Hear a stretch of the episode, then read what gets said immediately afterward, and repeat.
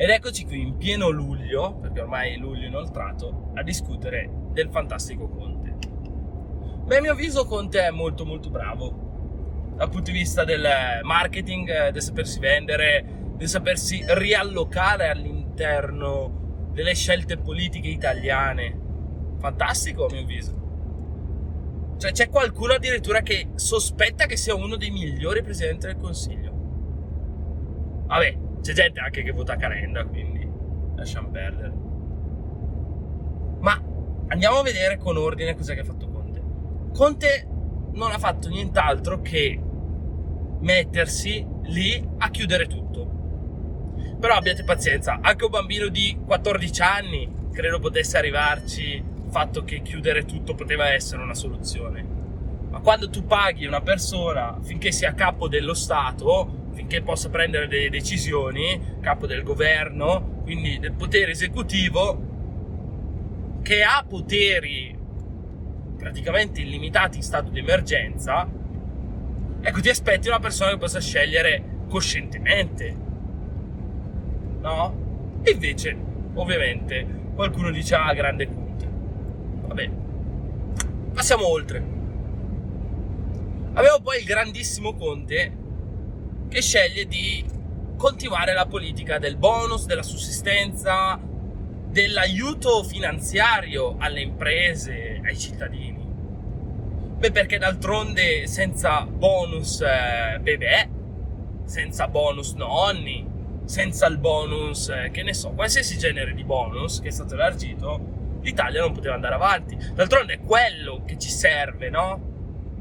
Aveva necessità di questi bonus però nel frattempo giri 600 euro le partite IVA e quelle partite IVA durante lo stesso periodo devono pagarti i contributi. Fa niente poi che ci sono state più pensioni durante questo periodo che, eh, che appunto buste paga. Fa niente, quello è un dettaglio, qui non c'entra Conte, non è accusabile, ci mancherebbe. Però giustamente possiamo avere un piano di rientro per le discoteche, ma non possiamo avere un piano di rientro per le biblioteche, per eh, l'istruzione. D'altronde la nostra produttività è fantastica. Beh, perché d'altronde anche Ellie Shane ha dovuto sparare la sua cazzata sul, eh, sul, fatto che in Italia si lavora troppo tanto, quando in verità sappiamo che la linea delle ore lavorate su occupato sta scendendo drasticamente, però fa niente. Ellie Shane, quando vuoi tornare nella realtà, facci sapere, insomma.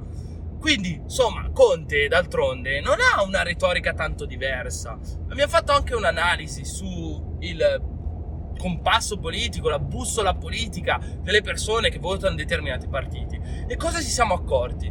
Che tutti i partiti italiani di punta, Movimento 5 Stelle, Partito Democratico, Azione, Italia Viva, eh, non lo so, mettetecene un altro, sono tutti lì nella stessa posizione. E da lì allora io mi, mi chiedo, sarà mica che tutti esprimono la stessa opinione con alcune sfumature? E effettivamente con alcune sfumature le esprimono. Perché altrimenti non si spiega il fatto che Conte sia lì sostenuto dai, dai soliti personaggi sostenuti dalla politica. Hashtag Fusacchia, per dirne uno, in questi giorni eh, ha sparato la sua cazzata e ha fatto passare la sua cazzata in, eh, in Parlamento, perché giustamente aveva la necessità di un dottorato comunale. Dica, ne, ne sentivo proprio la necessità. Quando infatti discuto con tedeschi, olandesi, francesi, spagnoli, eccetera, eccetera, mi dicono, ma perché voi non avete un dottorato comunale? Cioè, roba che vedi la TFP che proprio esplode, va a 200%. Infatti ogni tanto guardo di lì se riusciamo a raggiungerla con questo dottorato comunale, perché a quanto pare era la necessità. E ricordiamocelo, eh, questa gente era dentro più Europa. No. Quindi, quando io dico che l'Italia è affetta da un comunismo cronico, intendo poi sostanzialmente questo. Bonus, tutti che pensano a elargire una mancetta, tutti che pensano a gestire la politica come scambio di favori tra l'elettore e l'elettorato. Quindi c'è poco da dire.